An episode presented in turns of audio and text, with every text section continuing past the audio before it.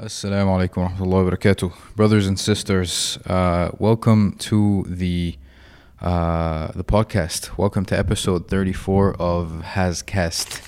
If you're one of my regular uh, listeners who's expecting to listen to the podcast in Arabic, uh, I do apologize. The episode will be translated very soon, inshallah. Uh, let me say that in Arabic, uh, so so it could be a bit closer to you guys. الحلقة إن شاء الله هتترجم آه قريب جدا بإذن الله ده إذا ما كانتش أصلا مترجمة في الوقت اللي انتوا بتسمعوا فيها الحلقة um, If you're one of my new uh, viewers or listeners, I'd like to welcome you. Uh, uh, on this podcast, uh, my goal is to interview uh, Muslims from around the world uh, in an attempt to uh, maybe show the community that we're all on the same path, inshallah, and we're trying to do the same thing, basically. So whether you're in Egypt, whether you're in America, whether you're in Australia, we all have the same goal. We all have the same challenges, uh, and uh, actually, we've we've been doing this for a year right now. Alhamdulillah, uh, we've just crossed uh, one year. Alhamdulillah. Uh, and actually, on that note, uh, I wanted to thank the uh, the patrons, my my patrons on on Patreon, uh, because uh, they are one of the main reasons uh, that have made this possible. Because they've been supporting me through this journey. So I wanted to thank you guys very very much for your constant support. You guys know yourselves, and I really, really appreciate this. Alhamdulillah. This episode is sponsored by Stubrock. Stubrock is my clothing brand. Uh, we've been in business for over six years now, alhamdulillah. And uh, our goal is to create a community of change makers uh, and to empower them uh, and to uh, create a quality product uh, that that can make you proud as a Muslim, that can make you represent your religion very subtly, not necessarily like in your face. Uh, and it's been it's been a journey. Um, we're now shipping worldwide, so go ahead and check the link in the description. Uh, you'll get a ten percent discount uh, right now, inshallah. Um, my guest today is uh, well, my daughter's playing in the background, so let's see if we could do this with her here. uh, I guess it's take your child to work day. I don't know. And since my studio is in my building, so I guess it is what it is. So my guest today is someone very special. Uh, I was actually introduced to him uh, very recently. However, I do know the platform that he has created, which is LaunchGood. Uh, so LaunchGood is like a uh, it, it's a crowdfunding platform for Muslims, which is something very interesting to me and something that we spoke about in the episode, uh, which is actually creating something for Muslims and the fact that this might be uh, something very limiting uh, in its nature because Muslims are not the whole world. I mean, to to to be appealing to Muslims or any like uh, actually target audience or segment in that nature uh, basically means that you you might be uh, you might be actively trying not to be appealing to I, I don't know the whole world. And this is something we went a bit in depth uh, with uh, or into uh, myself and Chris. Uh, and it, it's been a very interesting episode. I wish it went on for a bit longer but I mean it's Ramadan and he's a busy guy. So Chris uh, Chris Abdulrahman uh, Blauvelt uh, this dude is an American Muslim, which is it, it, it's very inspiring his story because we spoke about uh, the the story, and uh, actually I, I wanted to call him brother, not dude, but I mean habits, you know. So uh, I mean this this brother, uh, I mean he he was very very welcoming uh, because I know he's busy. So when I hit him, I, I hit him up so we can I mean do this podcast uh, he replied instantly and he was very welcoming and I mean not not many people do that. Alhamdulillah, like most of the people that I, I contact to get on the podcast, uh, they're, welcoming as well. But I mean, some people you, you kind of uh, uh, you, you kind of get the sense that they'd be too busy. Uh, they wouldn't even see the messages and stuff. But but this brother was really really cool with that, and uh, so I mean he's the CEO and founder of LaunchGood, uh, and he's made a few other businesses, and he has some attempts in in, in filmmaking or film production. Uh, he's had a very interesting life and uh, he had some challenges as a young uh, like Christian American, uh, which he went through to become a Muslim, which was very interesting to listen to. Um, so the like one of the very big attractions for me to actually interview uh, Chris or Abdurrahman is um, my goal is to actually, like I said, connect uh, Muslims worldwide and maybe inspire them through listening to people like Chris, listening to people like uh, maybe Kamal Saleh, listening to like all sorts of people around the world uh, or Muslims around the world, like entrepreneurs, like filmmakers, like creatives, like uh, dua, like everything. And what they do in LaunchGood uh, is is not necessarily like funding, like getting people to be funded, uh, but it's actually to inspire them through the stories of the people that have been successful. And uh, through that, I think we're both on the same path, and uh, both of our goals, uh, and probably this is one of the reasons why he accepted my invitation to do this interview. Like both of our goals are so in tune, uh, and we see the same thing. We see the same benefit in like connecting Muslims worldwide. Uh, so I mean, listen to the episode, give me some feedback, uh, go show him some love on his uh, on his Facebook page. Uh, I'm to link it in the description. And currently, they have something really cool on LaunchGood, uh, which is uh, Ramadan challenge. And this is basically the like there are lots of details, but the gist of it is you give them the credit card info, and then you tell them how much money you want to spend daily, and then they automatically take that amount every day and then they put it in projects that they recommend or you can choose the projects that you want to fund or you can give it to orphans.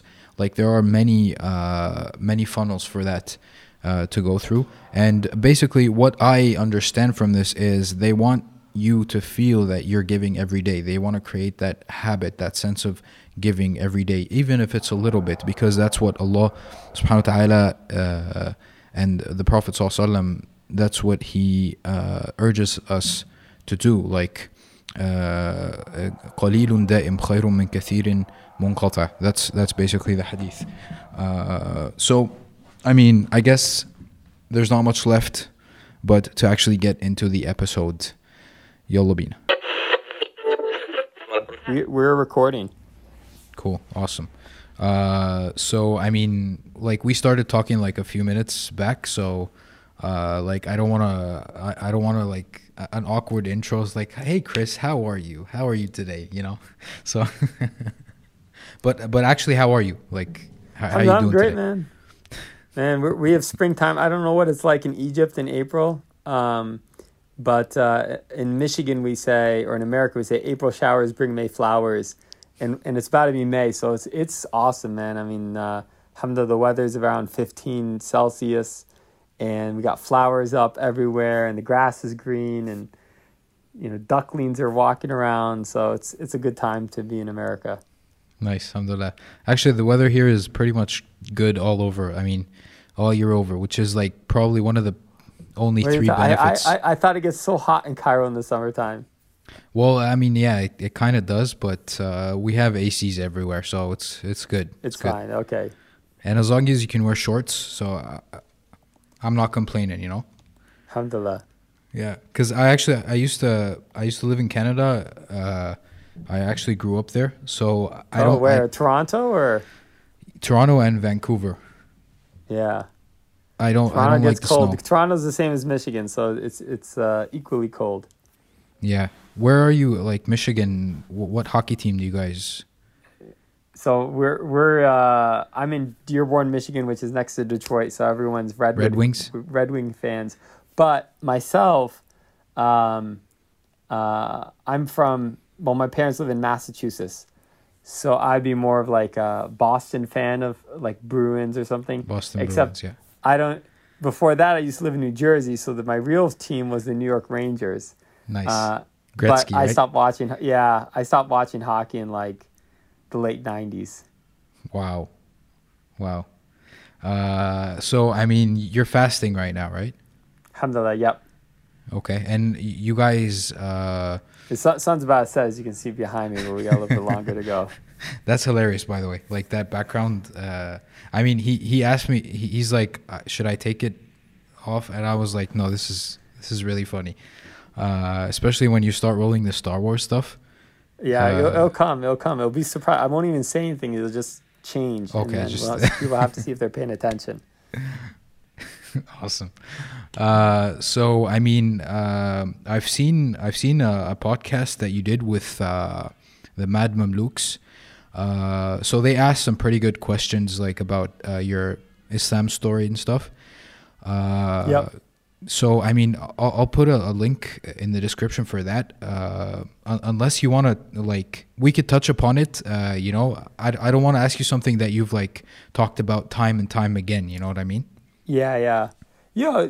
I, I don't mind. Um, uh, so f- definitely a lot of people who you know became Muslim in their life, they do get tired of telling their story of of how they became Muslim, but I always, you know, a couple of things. One, even though I myself entered Islam, I love hearing stories of how other people entered Islam. You know, it does kind of inspire your faith further. Um, and the second one is uh, the Surah Al-Duha. You know, it says, فَأَمَّا بِنِعْمَةِ رَبِّكَ فَحَدِّث You know, for the blessing of your Lord, proclaim it. And what greater blessing than, than Islam? Um, so uh, I don't mind sharing it with people. Maybe I'll give you the uh, uh, summarized version if they want to go listen to other podcasts. Um, but uh, I grew up in a Christian American family. We weren't necessarily too religious. Um, sometimes we joke we call my type of family Creasters, which means they're Christian. Oh, sorry, Christmas and Easter Christians. So you go to go to the church like twice a year. Probably similar to Muslims that go just for the Eid. You know, they go to Eid Yeah, twice a year to the masjid. So um, uh, you don't have a strong faith, strong attachment of faith. You don't really consider it part of your identity much. Um, and growing up, I felt this dichotomy. that I choose between religion and science, uh, which I don't think is too much of a thing in, in hopefully in Egypt. Um, but in America, and you, I don't know if you felt that growing up in Canada. Was it like that in Canada? Did you feel that tension between religion and science? Well, actually, I was uh, I came to Egypt when I was like maybe like twelve. So, but that phase that you're you're talking about, it definitely hit me when I was like maybe like seventeen or eighteen, uh, and and more so, uh, it, it's happening in Egypt right now. Like this, the the, the like everything that you guys uh, go through, uh, because our culture is basically like a mix of like everything around the world. Uh, So we we go through what you guys. I, I like what you did with the background. Yeah, I I noticed. Nothing in there. So I mean, we go through pretty much everything you guys go through. Yeah, yeah. So, um, well, that's unfortunate. I've actually heard that from my friends that li- like, especially post the Arab Spring, there like, the the relationship between faith and youth has changed, which is sad to hear. Um, inshallah, you know, it's for the best in, in, in ways we don't know yet. But growing up myself in America, twelve years old, I definitely felt the tension between religion and science, and um, you see it, you know, on a big scale today. Like for example um, the evangelical christians are still going to church and they say like i don't need to worry about covid because i've got jesus on my side you know? Um, and yeah that tension between rationalism and, and faith is a real one in america uh, i eventually chose rationalism you know and, and i chose to um, go with science and i rejected christianity and i was like a, an atheist as a teenager uh, until we moved from New Jersey to Massachusetts, and we moved next door to a family called the Dans, and they had a son, Mike, who was my age. We were in the same grade. Um, and Mike actually, uh, well, he was a mess, but then he became Muslim, which is like a, Sure. his whole whole story. And I didn't really know what happened at first. I just noticed that, for example, we were on the tennis team together, and sometimes he'd go off in a corner and like start putting his head on the ground. He's like doing yoga or something like, you know. And of course, he wasn't doing yoga, he was praying, but I didn't know what that was and, and such things. And so slowly I just noticed these changes in Mike. Um, and I asked him what happened. He's like, I'm, I'm Muslim. I said, What's that? And so he started explaining Islam to me. This is pre 9 11. So mm. it's kind of hard to imagine a world where people don't really know what Islam is or who Muslims are. But in, you know, before 9/11 and you know, Muslims are only 1% of the population in America. It's they're really you know, it's really not understood or known. Like I thought it was kind of like Hinduism, for example, that there are multiple gods. Like how silly of a of a stereotype was that?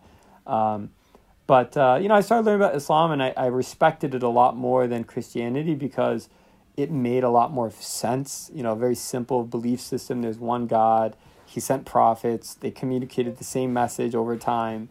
I was like, okay, that's a that's a that's a clean you know that's like the iphone of religions like very simple and clean uh, good interface so um, uh, and then mike you know when you actually see people change genuinely you have to respect that even if you don't agree with them you respect what they're going through uh, and so mike and i started becoming friends i took a class called african american literature read the autobiography of malcolm x mm. i fell in love with malcolm x mm. um, have you read that book i haven't no well, you got to. I, I don't know. I mean, people don't read today. You could watch maybe the Spike Lee movie, uh, which which is a, it's a decent substitute. But the book, wow, it's like something else.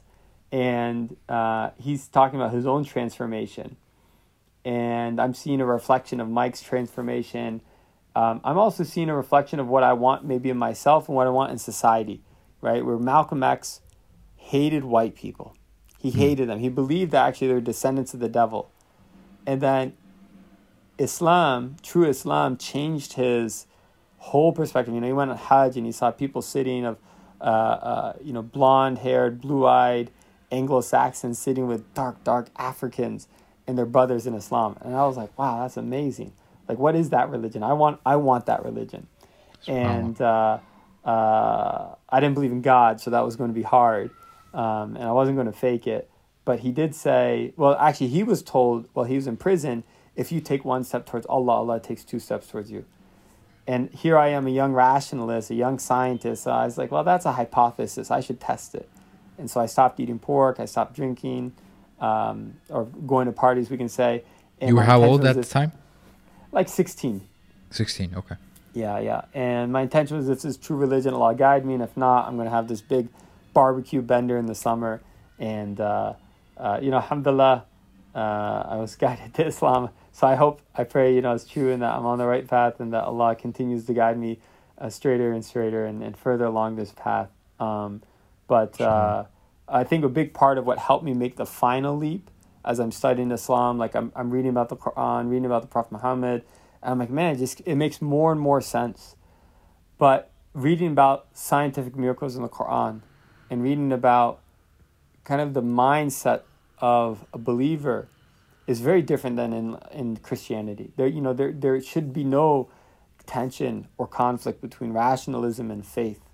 Um, you know that Allah always asks in the Quran, "Afala tatadabbarun, afala tatafakkarun." You know, won't you reflect or won't you you you think about these things?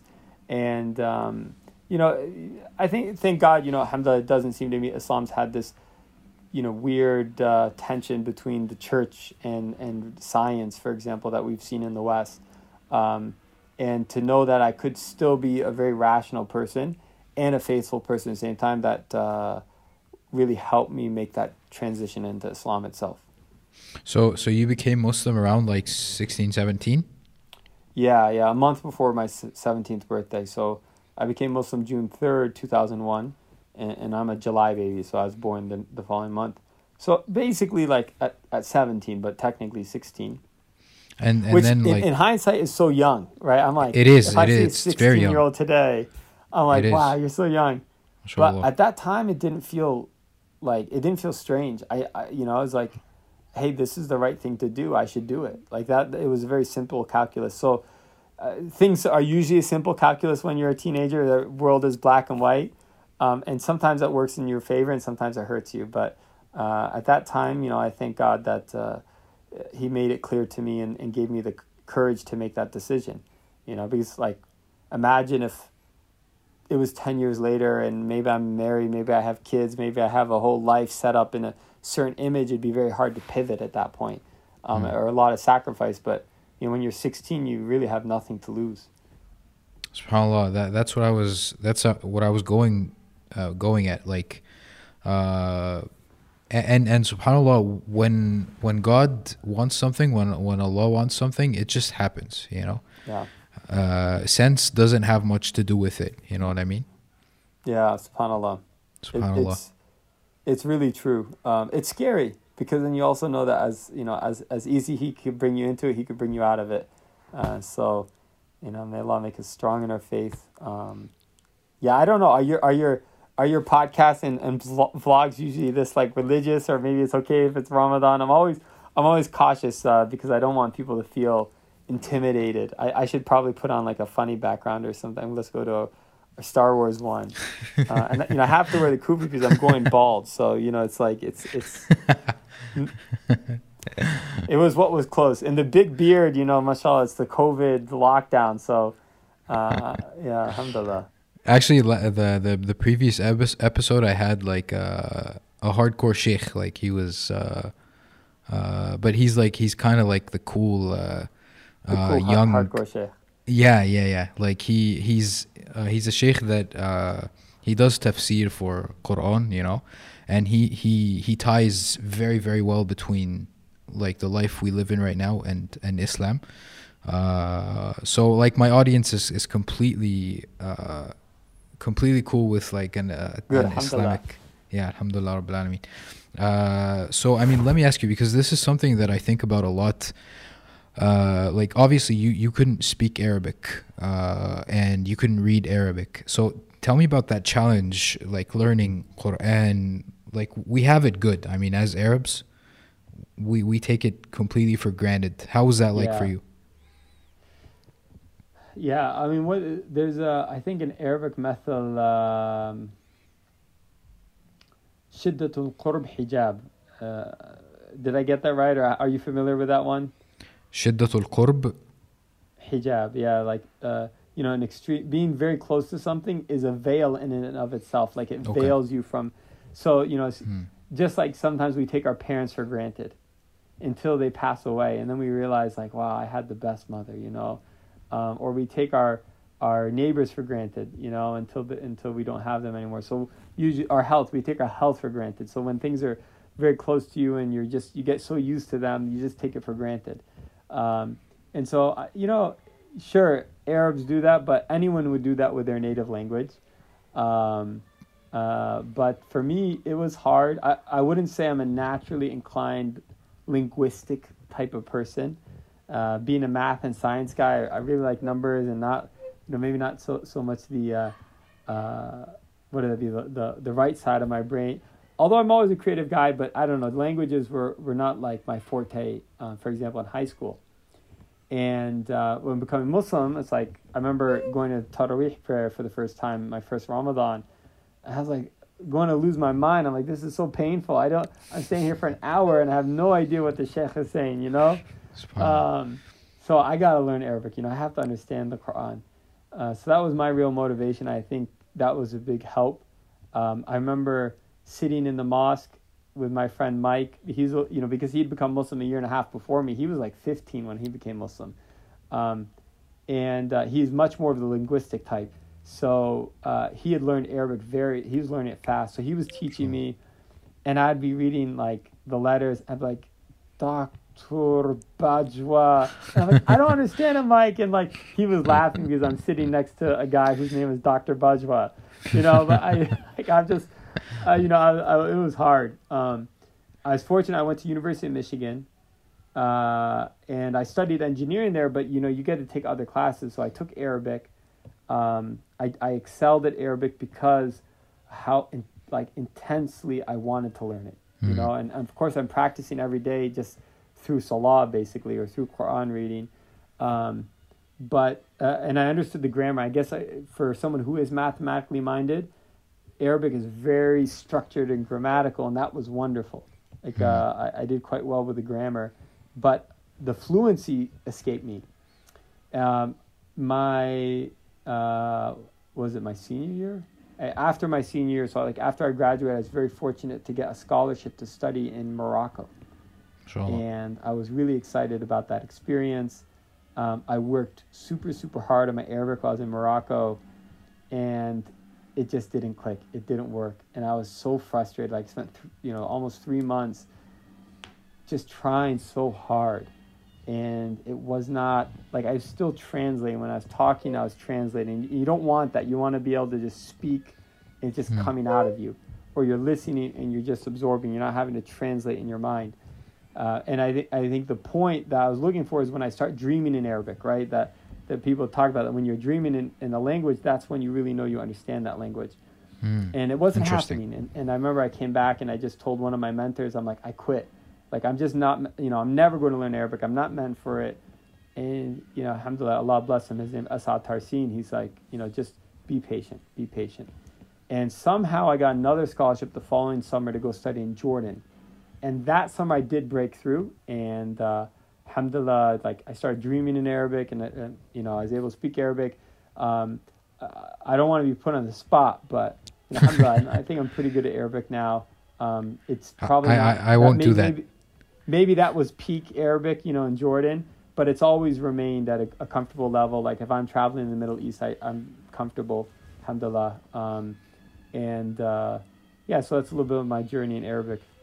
Inshallah. May- maybe because uh, Arabic is like, uh, like the Arabic you learn for Quran is completely different from that of like Morocco.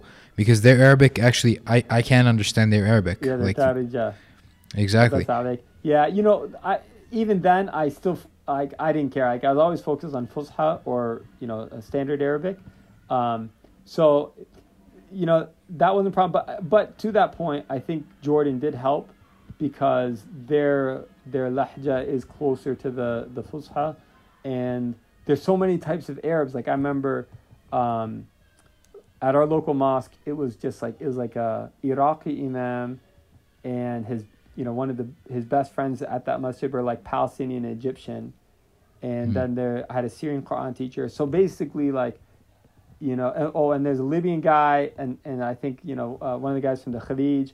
So Fusha becomes basically like the standard for everybody Hmm. you know um, and so uh, it was great you know i got to practice a lot of arabic that summer and uh, yeah so it did Nice. help i think you're right So so this is like in the timeline. This is how how old were you?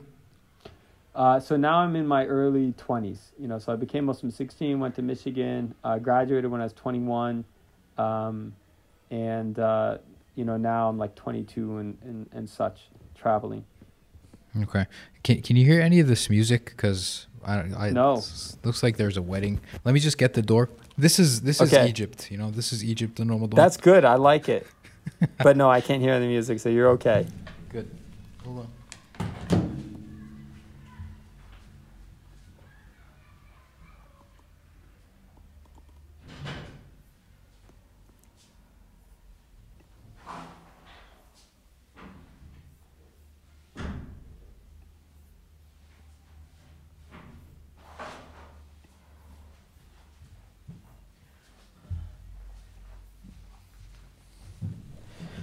Sorry about that. yeah, you're good man Look, I, I, I already had iftar, so that background doesn't doesn't disturb me. Now, do you guys Egyptians even like this type of iftar? This is uh, biryani behind us, or behind me, I should say. Yeah, yeah, we we do. We don't make it much, but yeah, we And is it like down. Indian biryani or Yemeni biryani? uh I think it's more of Yemeni. Yeah, I yeah. think so.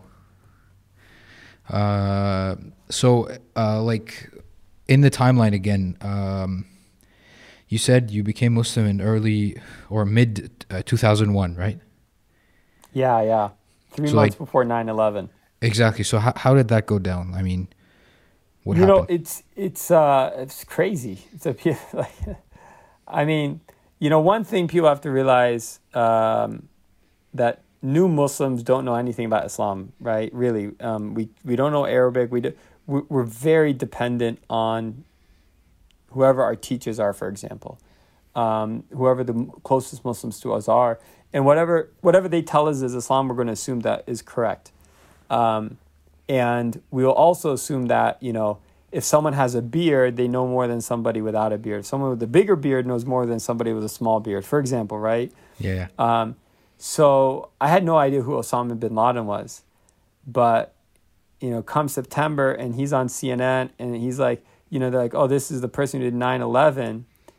And then you're like, what? Like, this guy's beard is down to his like chest and he's quoting the Quran and he's wearing an amama. And you're just like, well, that looks like the a sheikh, you know, like what, what is going on? So I, I really, I remember uh, going over to Mike's house. So, you know, part of the blessing is Mike and I were literally next door neighbors. I don't even walk, I wouldn't even walk out to the street. I just walk across my lawn to get to his house. Like how I learned to pray, alhamdulillah, mashallah, like I just went five times a day to Mike's house and prayed next to him and, and learned because he had learned, you know, the hard way through books and stuff a year before, but I just got to learn by praying next next to him.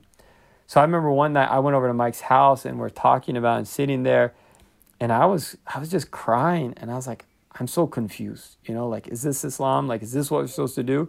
Like I knew Islam was true, but that can't be right. You know, and so I was really confused.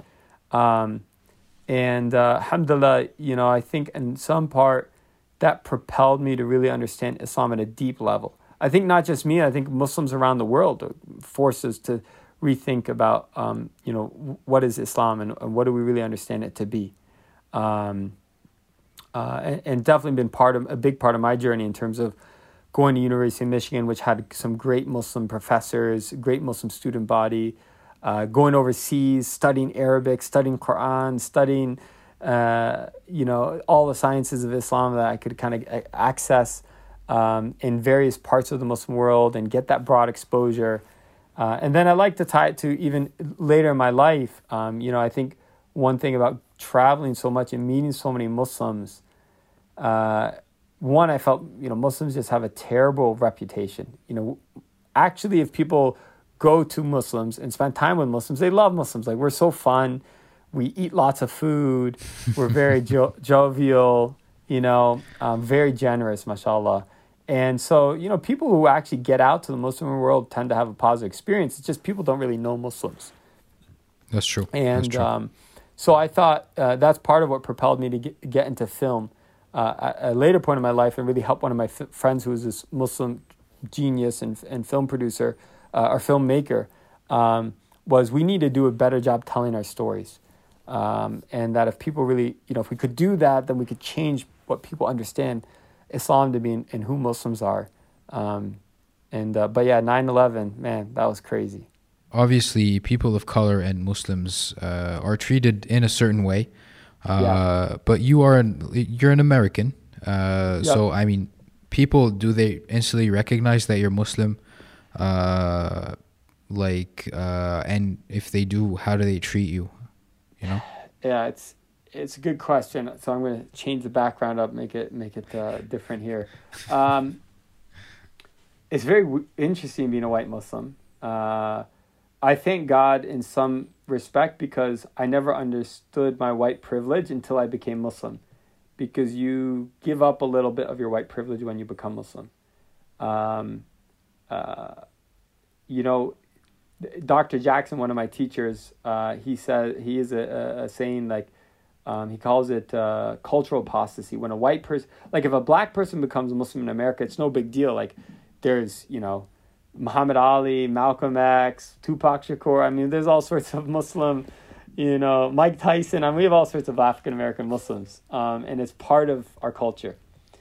Um, that's not the case with white Muslims. Uh, so if you're a white person, you become Muslim, it's like you're a cultural apostate.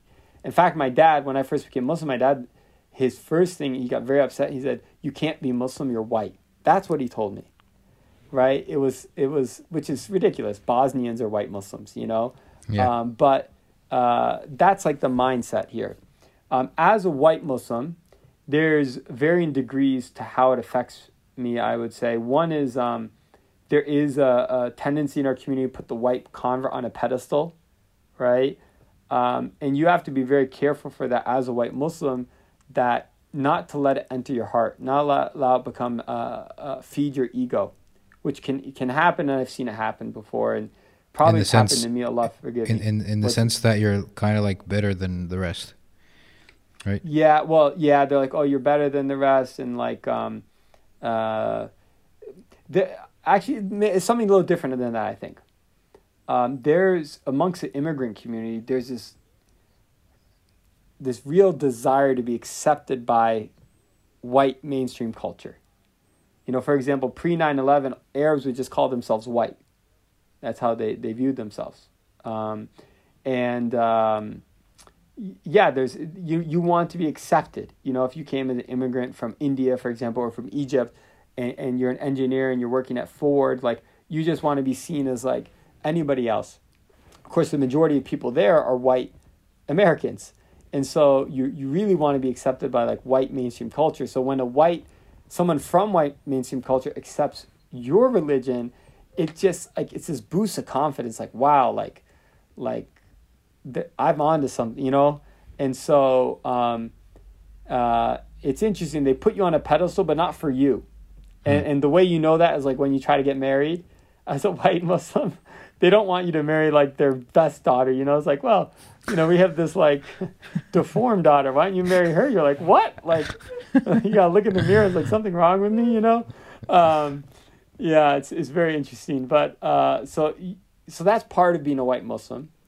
Um, uh, I'd say another part of it is there. Uh, unfortunately, after 9-11, the government became so heavy with its like, um, you know, spying among within the Muslim community, uh, and so there legit were many white converts who were not converts at all. They were government agents. Mm, Um, and uh, you know, America, unfortunately, its foreign policy is disastrous. Right from the first Iraq War to especially the second Iraq War, um, to you know the the you know just this whole war and terror disaster that we've had. Um, and so you can imagine you go in the Muslim world, a lot of people uh, have resentment towards America. Hmm. And so you, you definitely get some people like are, like put you on a pedestal, and then other people worry, oh, maybe you're a spy or undercover agent, um, or you just represent America and, and this imperialism um, or New Age imperialism. Um, but I would say like 80% of the time, alhamdulillah, people just treat me as their brother in Islam and just, you know, uh, treat me like they would treat anybody else. And, and I love that, alhamdulillah. Nice, mashallah. Uh, so, I mean, you said uh, in the middle when you told your dad that you were Muslim. I mean, did you just straight up like, like the, the same day you were Muslim, you went and told him, or I mean, Almost, almost. Um, I became Muslim on a Saturday, Saturday, June 3rd, I think it was. Um, and my parents were away for their wedding anniversary. So, uh, you know, they weren't there when I did it. That's part of why I waited till that day because I could actually go out and go to the mosque and not have to worry about, like, where are you going, Chris? Um, you don't have And then I brothers and sisters, right? I do. I have older sister, younger sister, youngest brother. But you know, in America, like sometimes you're not always close to your siblings, especially as a teenager. Yeah. Um, my oldest sister actually I was very close to, but she was at college at that point. My Hmm. younger sister and I we fought like crazy, so whatever, you know. um, and my youngest brother was much younger, so I, I was kind of independent in that sense. Um, but a couple days later, when they came back, I was just, you know, I was like, I just want to get it out. Um, it was difficult, subhanAllah. I just remember like my dad yelled at me. I was very scared. I'd never been that scared before. And I never, I, you know, I don't know what I learned about sujood, but all I wanted to do was go into sujood. That was it. Like, and I just went to my room and, and, and locked it and went into sujood and, and cried. And subhanAllah, when you're a new Muslim, like, I, I miss some of those days because there's like some feelings, like some connection to Allah subhanahu wa ta'ala that, um, it gets rusty with time. You know, you're like that new baby as a new Muslim. Like your connection is so strong, Mm. and uh, now you know I've I've filthied my heart uh, with many sins and, and, and shortcomings, and so I got to polish it a lot more, inshallah. Subhanallah. And uh, like, did any uh, like uh, because of the uh, in the beginning you said that you like these stories. One of my uh, one of my good friends, uh, he he became Muslim. He's an Egyptian, Um, so he became Muslim, and then he hid the fact that he was Muslim from his family. Was he was he Coptic? Uh, I think he was. Uh, I think it's called like Orthodox. I think that's what it's called. But he was like some sort of Christian. Yeah, yeah, Christian, yeah. So, uh, so he hid he hid that he was Muslim, uh, from his from his family, from his brothers and sisters and mother and everything. And a few years later, uh, he he discovered that his sisters and mother were actually Muslims, and they hid it from each other. Wow. Wow, subhanallah. Yeah, man. That's crazy. It is Wow. crazy, subhanAllah. SubhanAllah. I'm gonna get him on the um, podcast one day, inshallah. Yeah. It's That, that's uh, pretty cool. That's really yeah. cool. subhanAllah. What about your yeah, family? I mean, let me easy. I, I have friends who are like Hindu, for example, Hindu families. Uh, they their families still don't know, and it's been like a decade. And sometimes they have to go to a temple. And, you know, it's just like wow, like, but it's it's much more life threatening. So you know, from that perspective, I've had challenges with my family, but not like that. You know, never never that dangerous. So alhamdulillah. Alhamdulillah. Okay, so uh, from what I understand, uh, like after this, like really close to this, you you started uh, like a couple of businesses, and then you went into Launch Good, right? Yeah, I uh, and just one note to add, Yeah. because you know it's a, a month of uh, virtues, so good to remind of virtues.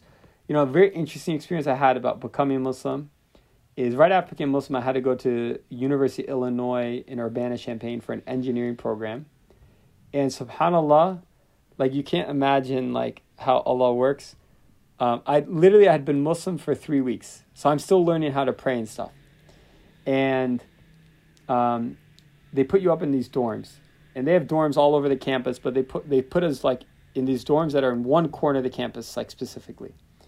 And i'm praying and my dorm roommate he's like um, why don't you go pray in the mosque? And i was like where's a mosque? He's like there. And like i look out the window and across the street is a masjid. And you know that that campus in America is famous because it's one of the few campuses in America where there's a mosque like right on campus basically.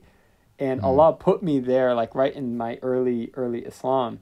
And so that was an amazing opportunity. Like I just became Muslim and then every day I got to walk across the street and go to this mosque and get to be friends with Muslims. And um, uh, right away the uncles in the community are like, Are your parents alive? I'm like, Yeah. Like you have to be good to your parents. I was like, okay. They're like, no, no, seriously, you have to listen to them. And I'm 16. A 16 year old American doesn't listen to their parents too much, you know? Uh, very rebellious in nature. Maybe that's why I became Muslim, right? And uh, uh, they're like, and I'm like, well, you know, they're not even Muslim. They're like, doesn't matter. You have to be good to your parents all the time. And uh, even when I'd fight with my parents after that, um, you know, my dad would be like, you have to listen to me. It's in the Quran. And I'm like, you don't even believe in the Quran, you know? And uh, uh, subhanAllah, I just, I think those uncles and aunties like so much that really stressed me being good to parents. And um, uh, it's one of the things that's like such to me a blessing at Islam. Today, I have an amazing relationship with my parents. I love them so much, alhamdulillah. And I'm sure if it wasn't for Islam, I wouldn't have this relationship with them. And uh, so, alhamdulillah, just a reminder, you know, if your parents are still alive, go give your mom a, a call or send your dad a WhatsApp. You know, you love them and you appreciate them. And uh, alhamdulillah, I, I really thank the Muslim community for instilling that on me from like the first few weeks I had, you know, become Muslim, alhamdulillah. Mashallah, that's that's really good advice from from those uh, from those men. I mean, because that's literally what like like exactly what you said. I mean, uh, it's like now I'm on the right path, and you guys are against me, and it makes perfect sense for me to just you know push you away to to assume that you're wrong, to tell you that you're wrong. Yeah. So for them to, to, to like warn you right away, I mean that's how perfect is that subhanallah. Like before Yeah. everything else, like before like read the Quran, before everything, they're like be good to your parents, subhanallah. Yeah. Big blessing, alhamdulillah. mashallah. We're actually uh, uh, we're very envious of uh, of of you guys like converts uh, because not many of us get the chance to uh, to to get introduced to uh, Islam. You know what I mean? Hmm. Like we we just we just know that this is the religion that we should be uh, that that we should be in, and uh, unless you uh, go on a, a personal journey of your own, which is actually actually it's it's very frowned upon. You know what I mean? Like, Mm. w- what do you mean? Where is God? You know, w- what do you mean? Who is? Uh, you know, you know, like these questions, we've been brought up to uh, to be afraid to ask them Hmm. and and these are the very questions that make your faith stronger they are the questions that introduce you in your own way to to allah you know what i mean uh, I had an Egyptian friend and, and mentor really when I was at University of Michigan, and uh, his father in Cairo, like I'm a religious family. His father's like, ah, oh, yeah, maybe Islam is wrong, maybe Christianity is right, maybe Buddhism is right.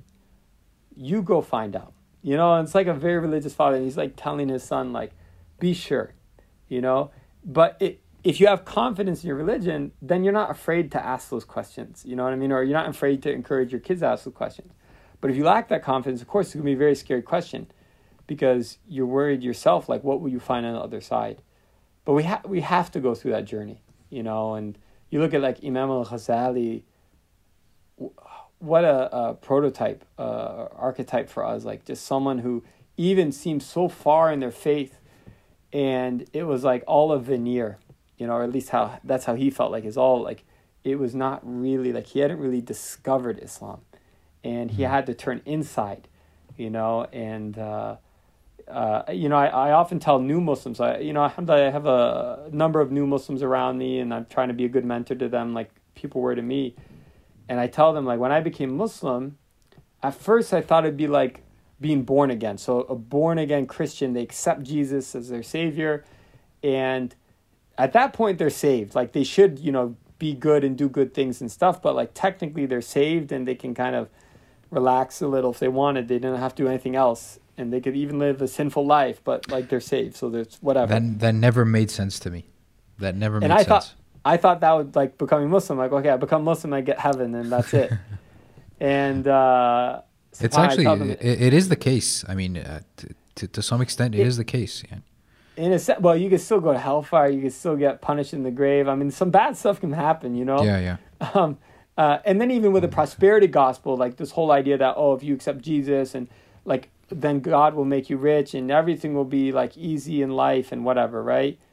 And Islam doesn't teach that. You know, not the Islam I know. It teaches, you know, أم حسبت أن تدخل الجنة ولم يأتكم uh, ألم يعلم الله الذين آمنوا منكم. You know, do you think that uh, you know you will enter paradise and Allah doesn't really truly know the ones who believe amongst you? Or you'll enter par- you know, do you think that you'll enter paradise and you won't be tested like those that were tested before you? I mean, it's guaranteed that you'll be tested, guaranteed, um, and that the more you believe, the harder tests the test will be.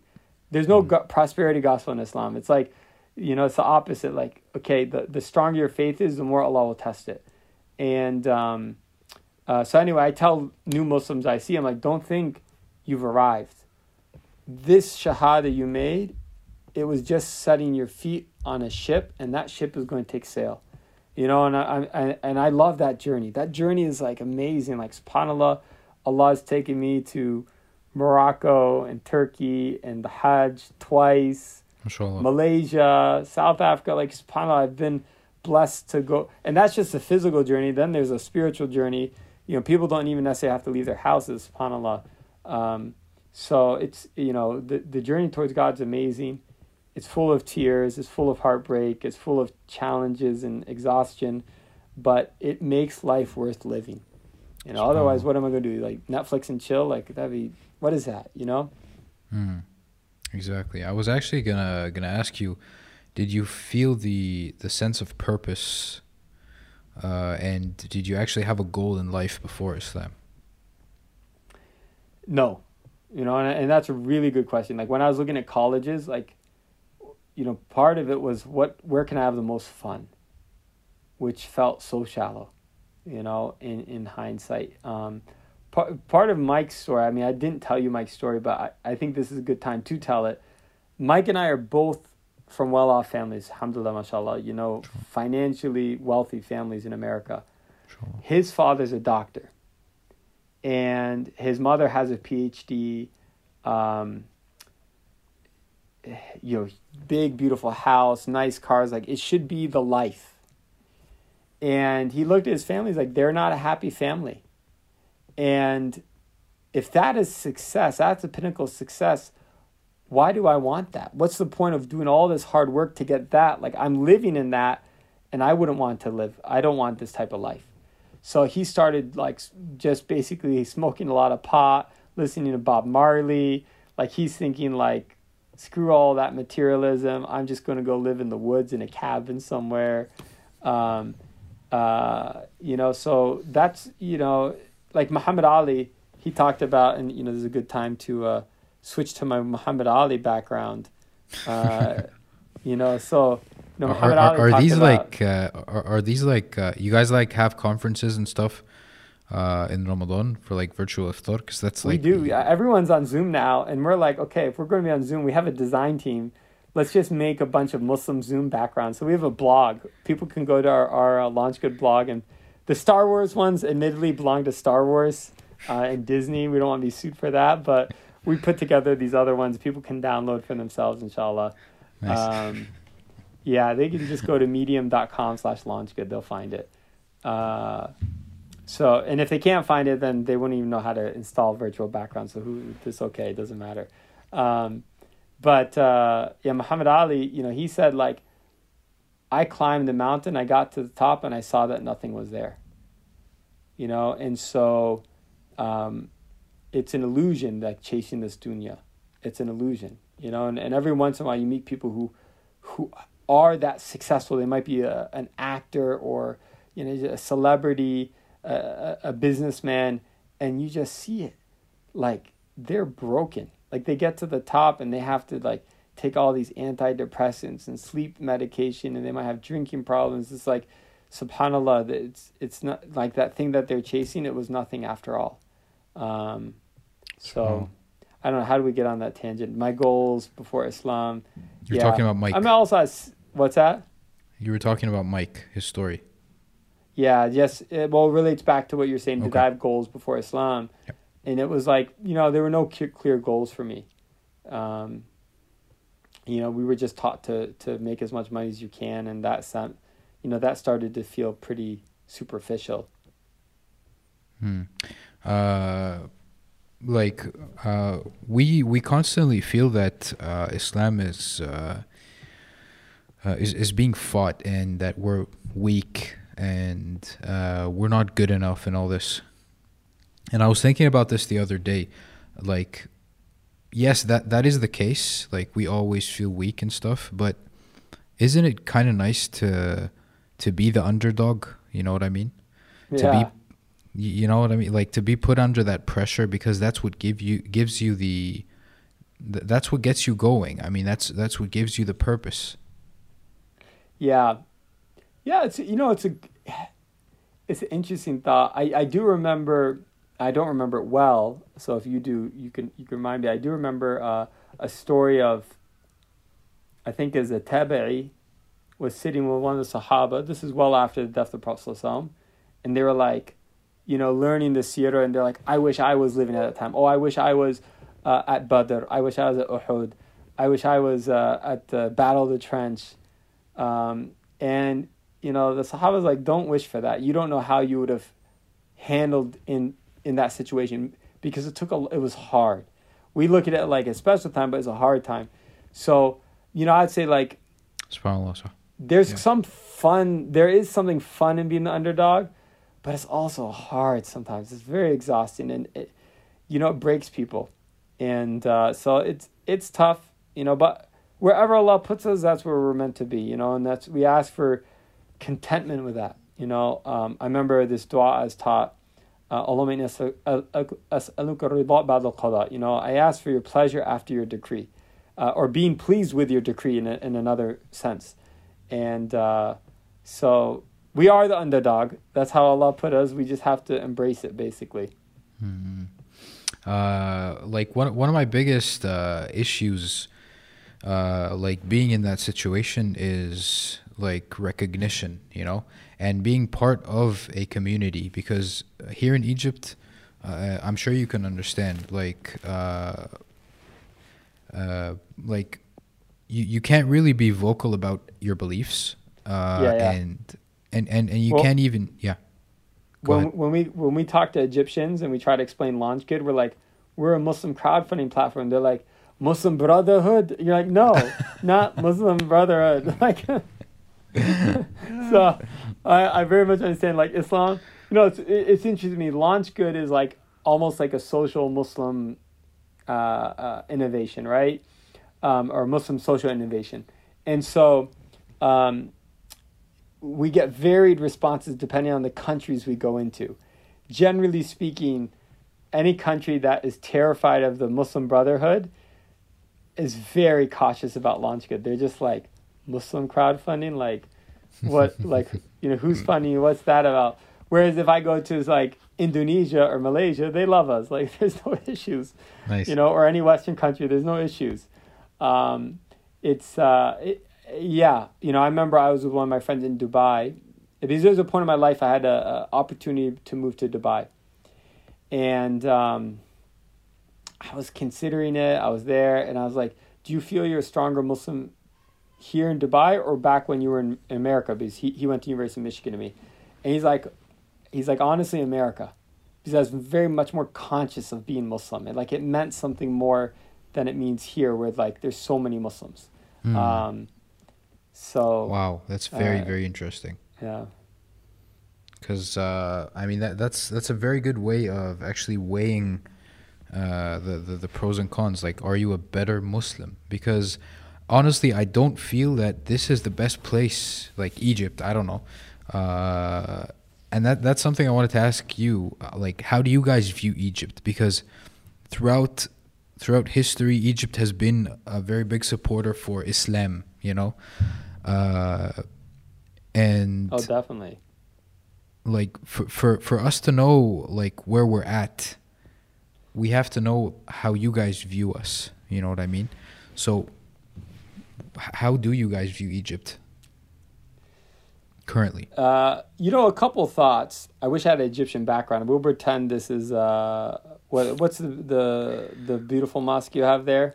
Yeah, that's actually a, a it's a replica of that. The that's what I thought. The um, yeah. is it Salahuddin's mosque? Uh, uh Al Ayubi. Muhammad Ali. Muhammad Ali. Okay, yeah, sorry. Yeah. So um, uh, you know, in high school, you're so worried about what everyone thinks about you. And then you grow older and you realize like no one ever, everyone was so concerned about themselves that no one was even looking at you, you know? Mm, yeah. Um, that's probably kind of how I think it'd be in this situation. Like, what do I think about Egyptians? Probably about the same I think about Libyans or Bosnians or anyone else. Like, they're not really on my mind. I think they're not on the mind of most people. Um, and, uh, so you know that's the first thing I say. Like, don't worry too much about what others are thinking anyway. Um, you know, worry about you know obviously what Allah thinks and what you think about yourself, because how you perceive yourself affects how others perceive you. Hmm. Uh, that's a, and even a big inspiration for us starting Launch Good. Part of it was to change the narrative of Muslims uh, in the mainstream. A part of it was to change the way Muslims see themselves. You know, um, like one thing I really feel is that as Muslims, we have a victim mentality a lot of times. We see ourselves as victims, and it's rightfully so. We are victims of, of, of so much of colonialism and, and this uh, kind of you know global white imperialism, and we are victims, and, and we've suffered a lot at the hands of that. But we're not disempowered. We still can do a lot. We're still, you know, a community of two billion people and uh, that's a lot, you know, and we should be able to do a lot, and we shouldn't let ourselves feel restricted. Um, as for Egyptians, if I am to answer your question though, how do people see Egyptians? Um, generally, they're like I, I mentioned, they're kind of comedians of the Arab world. Uh, they're the probably some of the easiest going Muslims that you meet in America. Oftentimes, the Egyptians are very fun to be with, um, and uh, you know that's via surface and people who love the Quran. That's the other thing I notice a lot about Egyptians. Like they just love listening to the Quran. Um, I'd say that's like a general perception of Egyptians. Hmm, cool. Uh, so I mean, let's let's jump into Launch Good. Uh, something I really uh, liked uh, when you were talking about it. Uh, l- let me give a quick intro. Like LaunchGood is a crowdfunding plat- platform for uh, for Muslims, uh, which is a bit controversial. I mean, personally, I love the I love that. Like I love that tagline, like for Muslims. Uh, But I mean, isn't this like a limiting proposition? Eh, eh, Yeah. Like, okay. Um, you know, I would say th- there's a saying in startups: "It's better to be mean something to somebody than nothing to everybody." Right? Um, we've seen a hundred or so crowdfunding ca- platforms come and go that were like, "We're the social good crowdfunding platform," or the feel good crowdfunding platform. Like, yeah, uh, that doesn't really mean much to people, you know. Um, and then you're going to be just competing head to head with GoFundMe, for example, which has way more resources and way farther reach, and you're going to drown and be nobody. Um, so that's part of it. Like in general, when your strategy for any company is find your niche. Uh, the second thing I'd say is like, how small is this niche of Muslims? Well, we said there are two billion Muslims. I don't think that's a very small niche. Now, admittedly, most Muslims can't use our site, right? They it requires a level of technology, a level of uh, financial access, like you have to have a credit card, of uh, educational access. You have to be able to read, uh, read English at that.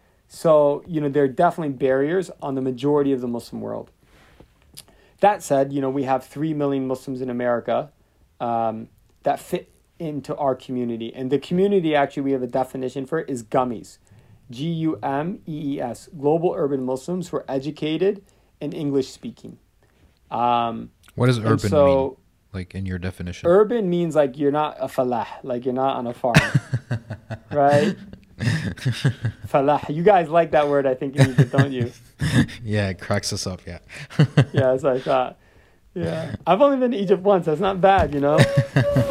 and that was like 19 years ago, or, Wow. or 18 years ago. Actually, I was in Egypt. Uh, sorry, the pollution drove me away. I was like, uh, it scarred me. I was like shocked. but anyway, so global urban Muslims were educated English speaking. So what does that mean? Global, obviously, anywhere in the world. Urban, really the right word word they urbanize, meaning like you go, you live in a place with internet, for example. It doesn't have to be a skyscraper. Uh, I live in a suburban neighborhood, but I have internet. It's you know I'm not picking my own vegetables. Um, uh, you're Muslim, and obviously you have to have a somewhat positive affinity with your Islam. Um, you can't hate the fact that you come from a Muslim family. Uh, you're educated. Um, it doesn't mean you have a college degree or maybe not even a high school degree, but you can read and, and you kind of have a, a, a you know a grasp on the world as it is today, and you can speak English. So we've got three million gummies in America. Canada has another million. UK has another two million. That's six million gummies. That's a very small uh, niche community if you're talking about like targeting a, a, a platform. But you realize that this goes on and on and on across 180 countries in the world.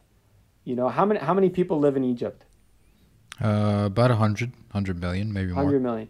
Now, majority of those don't fit into the gummies definition, right? Not everyone's Muslim, not everyone's urbanized, not everyone's educated or can speak English or, or has a positive identity with their, their Islam. But amongst those 100 million, you probably have how many of them do fit that definition? 10 million, Uh, 20 million? I, I guess maybe less than 10 million. Yeah, maybe.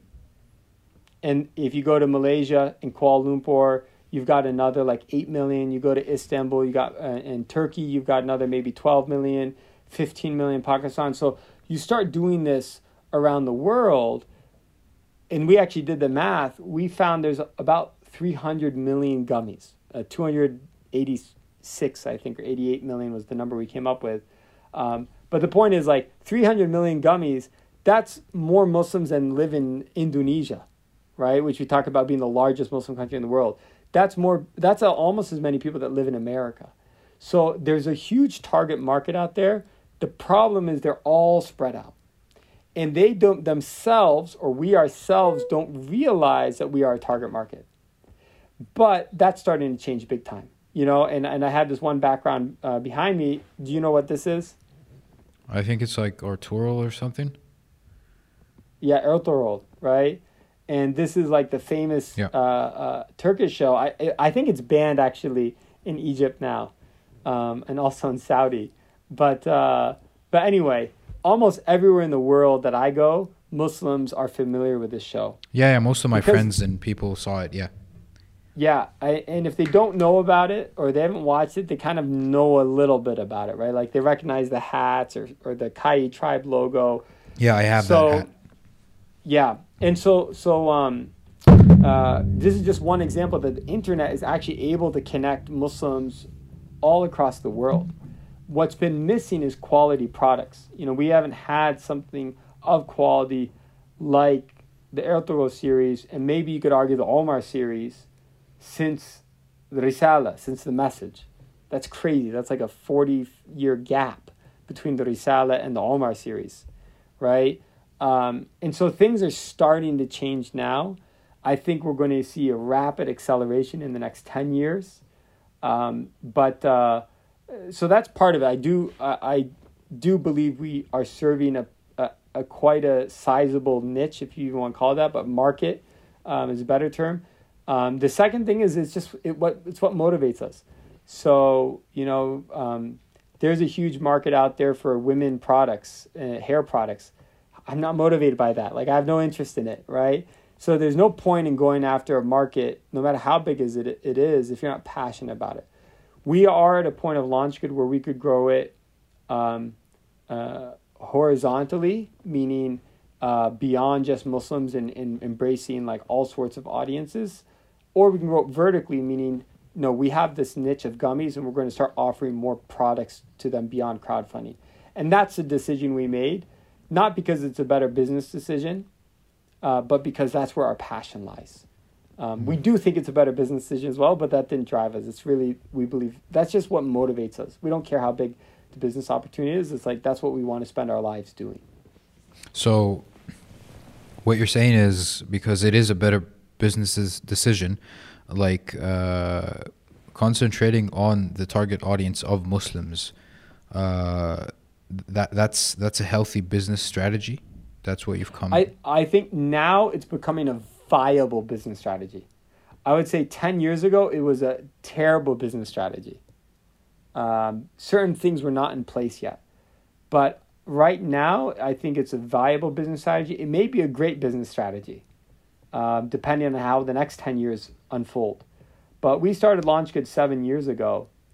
Our first year of LaunchGood, we had a total of 100 projects. Right now, every single day, 100 projects are started on LaunchGood. Every day. You know, so subhanAllah, you just can't imagine the explosion of growth that we've seen with our own platform. And um, I would love to take credit for that but I, I think more it's a reflection of the general shifts happening within the Muslim community right now. What does that mean? What do you think the general shifts are?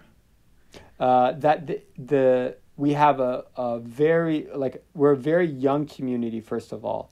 So of the two billion Muslims in the world, half of them are under the age of thirty five. We're a very connected community. Uh, I've had friends I've gone to Rohingya refugee camps in um, Bangladesh, and they can't even find a bottle of water, but everybody has a smartphone and knows how to use WhatsApp, for example. Wow. Um, and we're a community whose hearts are being connected uh, like they couldn't have before. Maybe some of it is the collective. Um, uh, oppression that Muslims face. I mean, look what's going on. It's like China. What happened to Muslims in China? What happened to Muslims in Rohingya? What happened to Muslims in Syria? What's happening to Muslims even within Muslim countries like uh, uh, Egypt or Saudi or like so many places, you know, what's happening? Like we got Donald Trump as president in America, and he's saying all these crazy things about Muslims. Like, you know, Subhanallah, it's really, um, you know, you feel like this common pain. The Prophet said the, the ummah is like one body. If part of it is hurt, like the whole body will feel a fever. And we're starting to see, like the access to those images, imagery and stories. We have that like never before because of our smartphones, because of WhatsApp. Like look what's going on in India, and you get pictures forwarded, and it's like so. Subhanallah, like there's an uh, kind of this awakening or awareness. I I have to be careful the words I use, but like I would say growing awareness of hey, we are, despite all of our differences, a community, a solid community still. 1400 years later, uh, uh, after the Prophet's death, we're still that community. Um, and we are a real community.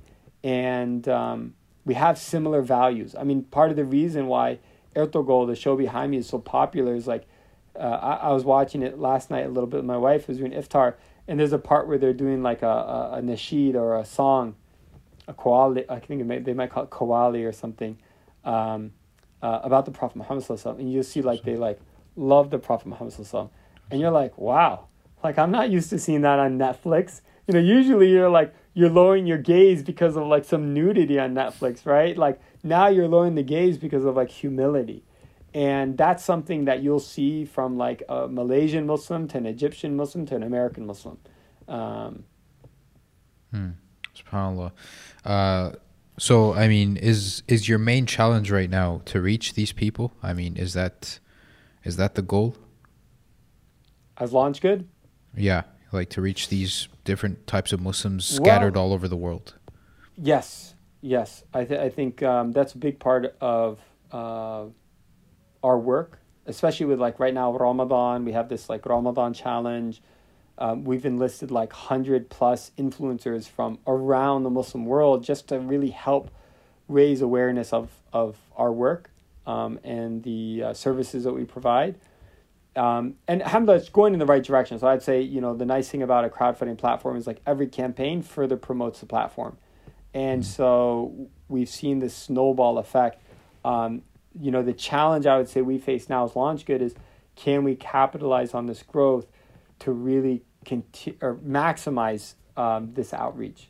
And so th- it's happening. It's just a question: Can we maximize it and, and channel it in a good way?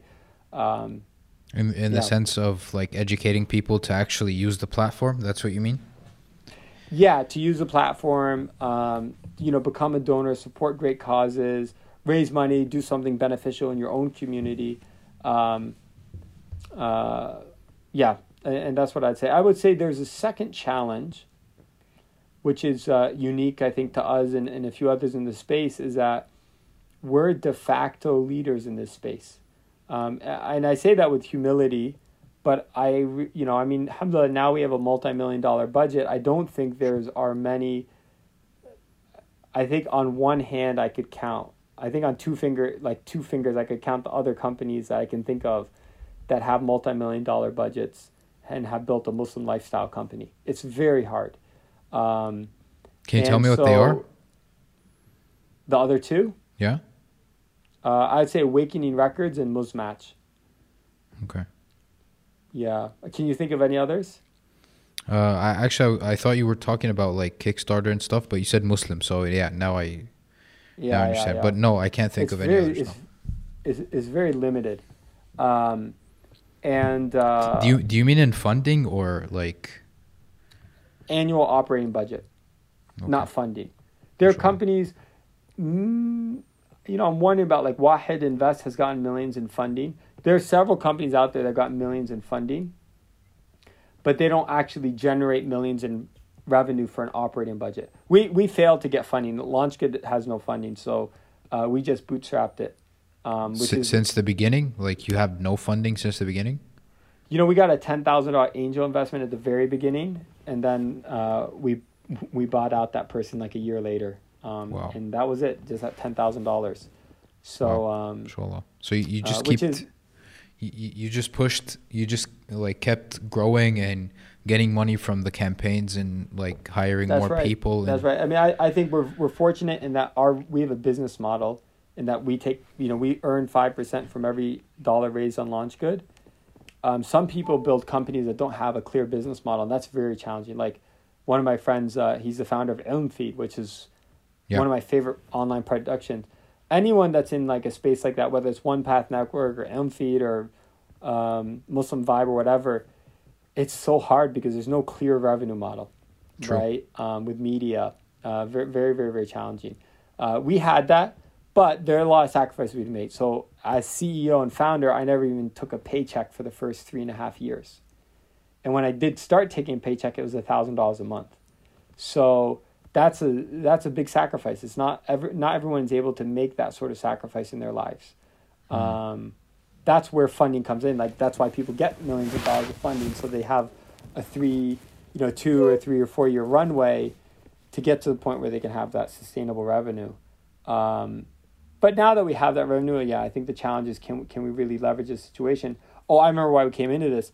Is I believe we are role models. Like, you know, I'm not on this podcast with you because you think I have a nice beard. You know, I'm on this podcast with you because of LaunchGood, and I'm one of the founders of LaunchGood, and you happen to be a have a nice beard and like that's yeah, you that's know, just I a I tried bonus to, I to get ready, but um, it's it's uh, it's because of launch good. I might be a horrible person. I actually I am a horrible person. Allah make cover my sins and and you know only project the good from me and make me better.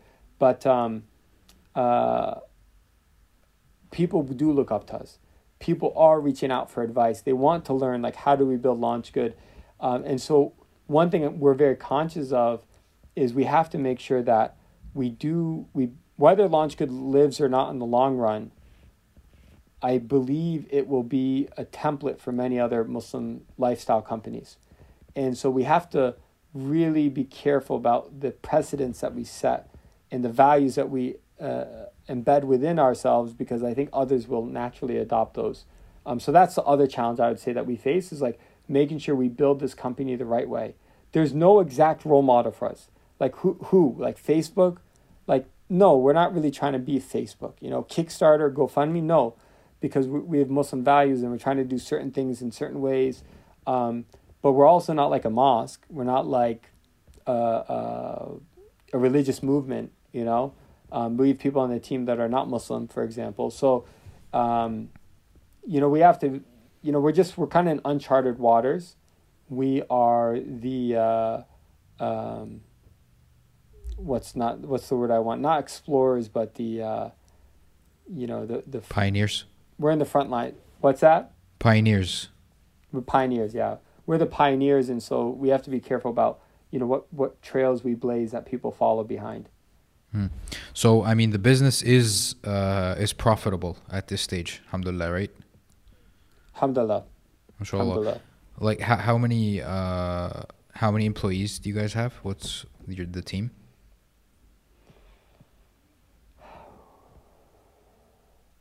So technically, right now we're at forty one. Mashallah. Um, yeah, we just hired 18 in the last six weeks. Uh, many of them are seasonal hires, though. So post Ramadan, you know, we'll probably be about 30 people um, after uh, once we get through the high season, inshallah. Inshallah. It's not it's not that big of a number. I mean, uh, do you purposefully want it to be limited? I mean, do you want a small team? Well, we definitely we like a small team because small teams move faster, generally speaking, right? You don't have to go through like levels of approval or like, oh, I need this. Well, oh no, you have to go to so and so. You know, she does that, and I do this, and no, like everyone just kind of chips in. So we like small teams for sure because they move faster. Um, but we also have to be careful with our budget. Like we don't want to just go hiring willy nilly because we only have what we make and so we want to be very careful to not overextend ourselves. Um, but uh, you know, thirty one is full time, or like right now, forty full time. It feels like a lot because just a year ago we were like twenty full time. Inshallah. Um, so it's uh, uh, yeah, you know, it's pretty pretty good, I think. Alhamdulillah. Inshallah.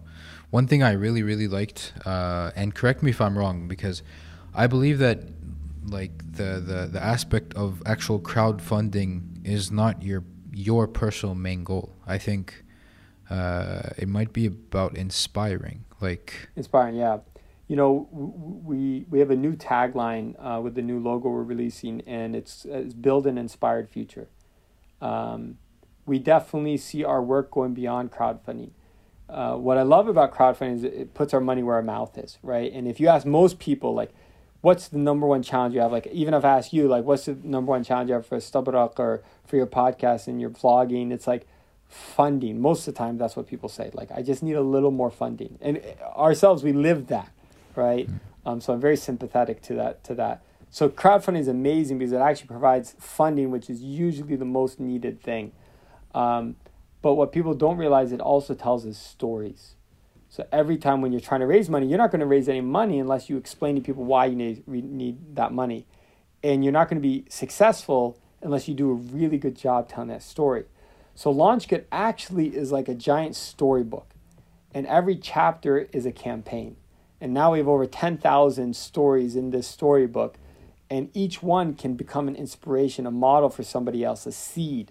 So, you know, maybe we help somebody in Egypt uh, create a children's series book, like a Muslim Harry Potter, for example. And someone in Bangladesh will see that and be like, wow, I've always thought about writing this story, or I've been working on it, but I never thought to publish it.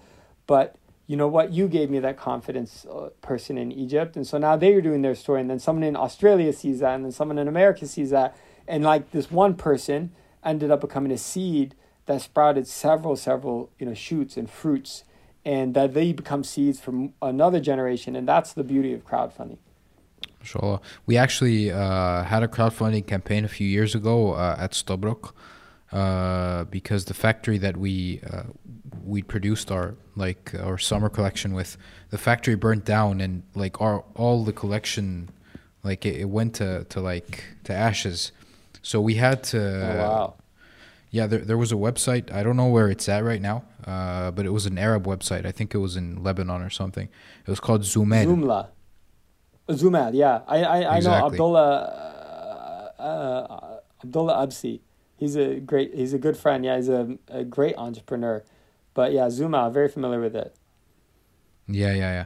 So we had our campaign, we made our cash, and we like, and it, it was because I'm very aware of what crowdfunding is. Like you, like you said, it's it's a marketing tool, it's a storytelling tool, it's a a product yeah. validation tool. I mean, before it, it's actually uh, a money making tool. So, uh, yeah. like awareness for this type of uh, of tool is very very important, especially in Egypt because the like the the startup scene is very healthy here. Like uh, people graduate from engineering, for example uh, they have very high expectations of what the market is, uh, the, the market fit for them is, and then they find that there aren't mm. jobs to like to satisfy them.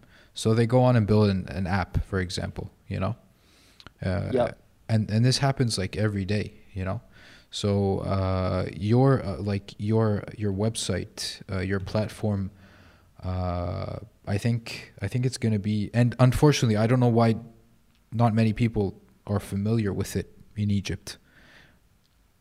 Because to be familiar with launch good, you have to first.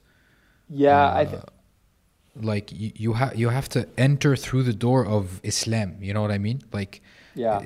It, it's about like charity campaigns. It's about and that's how I knew about it because, uh, because of like Nouman Ali Khan. They're like building this new uh, like institution or something like this, you know. So yeah. It, may, maybe maybe you guys have to push more towards the uh, like the startup thing you know? Like not every market is the same. Here in egypt right. for example uh, uh, for me to market my product like f- to market Stubrock as a, a muslim brand uh, it, that that wasn't very successful for me you know? Yeah. Maybe if i do that in uh, america maybe that would be more successful you know yeah. It, it is hard, and, and that's why I'm saying, you know, what's the challenge for us is spreading launch good. We have to adopt different strategies wherever where we are. You know, so we have three major business development hubs. one in America, one in uh, England or the UK, and one in Malaysia. And our strategies for each of those areas are like totally different, um, which is the right thing. You know, it makes it a little bit harder to manage, but uh, you have to customize it to the people um, that you're, you're working with. And so that's that is part of why it's a challenge to grow launch good. Yeah. So uh, I mean, I don't know if you have like appointments or iftar is is is is uh, is close or something. So it's I, on I my mind, but Okay. we're a little farther away. But I do have to get going, unfortunately. Okay. Uh, well, uh, I mean, uh, I really want to meet you uh, like in person, inshallah, uh, very soon. Uh, and I wanted to talk to you a bit more. Uh, but I mean, when you gotta go, you gotta go. Yeah, and then when when do you think this will be published? When will people actually get to see this uh, episode? Well, actually, I wanted to publish it as soon as possible, so uh, so people could get to know more about uh, this this whole Ramadan thing on Launch Good, uh, which we didn't actually talk about. Yeah, that what I was going to say. If I can just quickly share my screen, then I can show uh, people what that looks like. Yeah, yeah. I think it'd be we would love that if they joined us um, in the Ramadan challenge, especially if they want to know know what Launch Good is. Um, you know, we spent uh, we've been collaborating for over a year now with Peter Gould, who's another you know American, uh, uh, sorry, Australian Australian, yeah. um, Muslim friend of ours, Amazing Design studio Zileej, uh, building this. We have almost uh, almost twenty thousand people across the world have joined this, um, and it's just a way to give charity every day, uh, which is you know something we should do in Ramadan. It could be as little as a dollar or a pound a day. Um, now, one of the cool things about this, uh, this is actually how it looks once you're logged in, and inside of it, you can make global dhikr together with like someone else in the world. Um, uh, we have all these campaigns; they change every day. We have a daily inspiration, uh, a daily questionnaire or type form. Um, you can see the donor feed, like subhanallah, just donations coming in from everywhere. It's really cool. Um, so I encourage encourage people come check it out. Join the Ramadan challenge. Um, I think I think they'd really love it, and they can just go to launchgood.com slash Ramadan. Where does uh, where does this money go? uh, this money goes everywhere, you know, and so it's we're just the technology or the platform helping people raise money. So if we look at, you know, some of the campaigns like, um, you know, here's a, campaign for Yemen relief.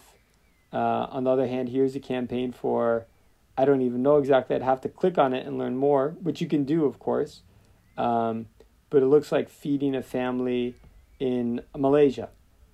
Uh, this is pretty cool. Actually, I know this. So this is a really great uh, charity in Malaysia called Care, like Care Refugees, um, and uh, yeah, you get to feed uh, Rohingyan uh, refugees amongst others.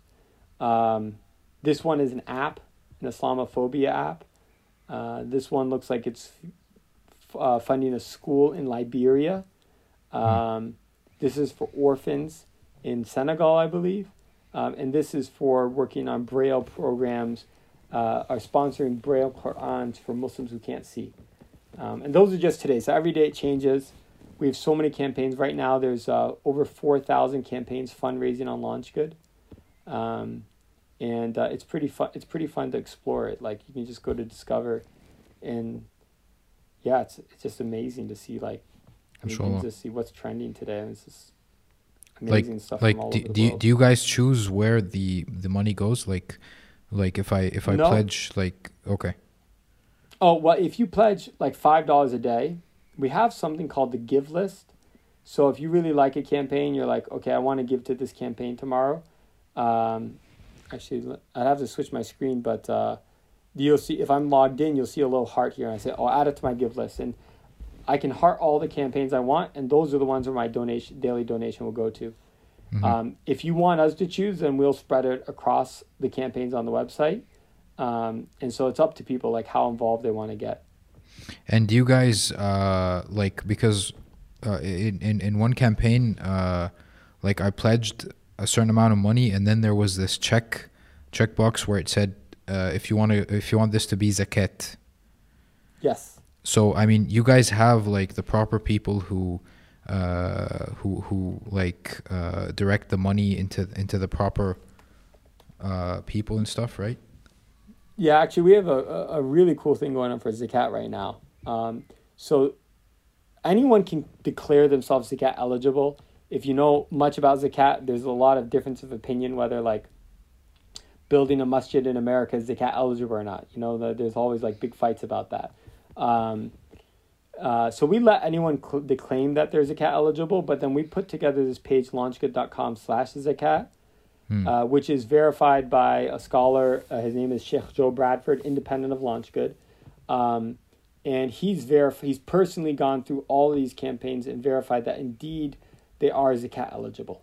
Hmm. Um, and so, uh, you know, we have a calculator on here. People can calculate their zakat, but you know, it's very safe um, to me if if they click here. Now, does that mean, let's say, I give money to this South African group, um, and I mark it as zakat?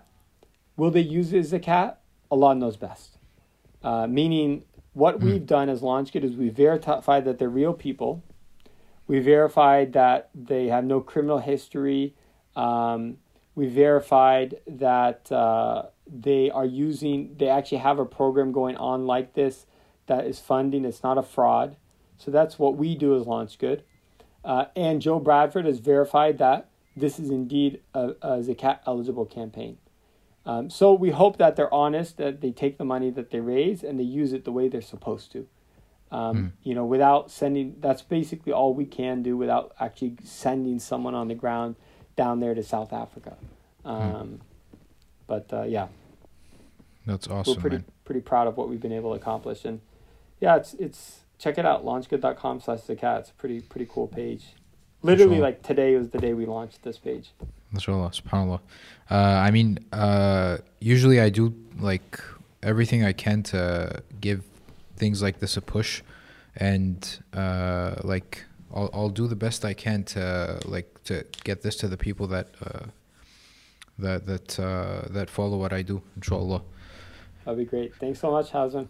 Thank you, my man. Uh, I really appreciate uh, you being welcoming enough to to give us uh, some of your time uh, and doing doing this while fasting. Uh, you've been a really good brother. Alhamdulillah, thank you. Uh, it's very generous of you. You know, uh, I'll end with the dua of, I think it was Abu Bakr, اللهم لا تؤاخذني بما يقولون واغفر لي مما لا يعلمون واجعلني خير مما يظنون. You know, may uh, God not hold me to account to what you think of me and forgive me for what you don't know and make me better than what you think. And it's Ameen. important we support one another. And that's the whole essence of Launch Good is like, let's support one another. And when we realize how powerful we are when we support one another, we really are unstoppable as a community. But Wow. we have to work together. That's beautiful, man. Uh, I really appreciate it. I hope you have a good iftar, inshallah. Uh, Thank and you. don't don't forget to make dua. Yeah. Okay, I'll do that. I'll make dua for you. I still have two and a half hours, so we got we got a long uh, pass here, alhamdulillah. Uh, what time is your iftar normally at night? Uh, about six six thirty.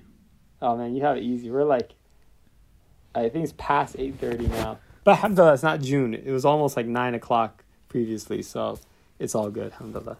Alhamdulillah. I'll go make tarawih right now and pray for you, inshallah. Thank you. Alaikum wa rahmatullahi wa barakatuh. Walaikum salam wa barakatuh. Uh, those backgrounds were really funny, actually. Uh, the the especially the like the the ones with the food. I mean, I I I already had iftar, so I wasn't that hungry, although I kind of am always hungry, and so I I mean I was happy. Uh, those Star Wars one ones were really funny as well. Uh, you you can't see her, but she's like right there, my daughter. Uh, I hope she doesn't just pull the, the whole setup to the ground. so, I mean, the episode was really cool. Uh, I I was really happy with it. Alhamdulillah. I wish I had some more time. Like I have tons more questions to ask him, uh, because uh, guys like him, uh, with like, he he basically had had many lives. Uh, like he had a life of being a uh, Christian. He had a life of being an engineer. He had a life of being an entrepreneur, a startup, uh, maybe consultant right now. Uh, like uh, he has many many stories. He has many aspects that I mean, if we if we go if we go through, we'd be talking for hours. So there's not much uh, like there's not much we can cover in like a two hour period or an hour and a half period in the podcast. Uh, I hope you guys like this episode. Like I really urge you guys to uh, go to Launch Good. You'll you'll find the link in the description. Uh, if you have a credit card, go ahead and give like five bucks uh, every day, one dollar every day. It doesn't matter how much, but just the fact that um, you give is very beneficial to you and to other people that are receiving. And the fact that you've actually interacted with a platform like LaunchGood, uh, a Muslim high quality uh, platform that actually uh, is kind of better than most uh, crowdfunding platforms. Okay, if, if you can hear this, like uh, the scruffle, it's, it's my it's my daughter. She's like playing around. So I really want. So uh,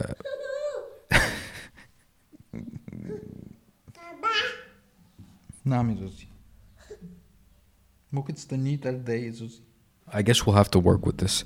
So I mean, like I was saying, like uh, like many uh, many of us Muslims, uh, like Muslim entrepreneurs, maybe uh, or or creators or or or whatnot. Uh, okay. So I guess we're doing this old school vlog style, because uh, because my my daughter is trying to knock over the the, the tripod. Uh, so what I was saying is, I I like I urge you guys to be a part of this uh, platform because uh, like entrepreneurs and creators uh, like Muslims, uh, like sometimes they think that like being Muslim and for a product to be called Islamic is enough for it to be successful, and is enough for it to uh, to be um, worthy of being used. And this compromises the quality very, very much.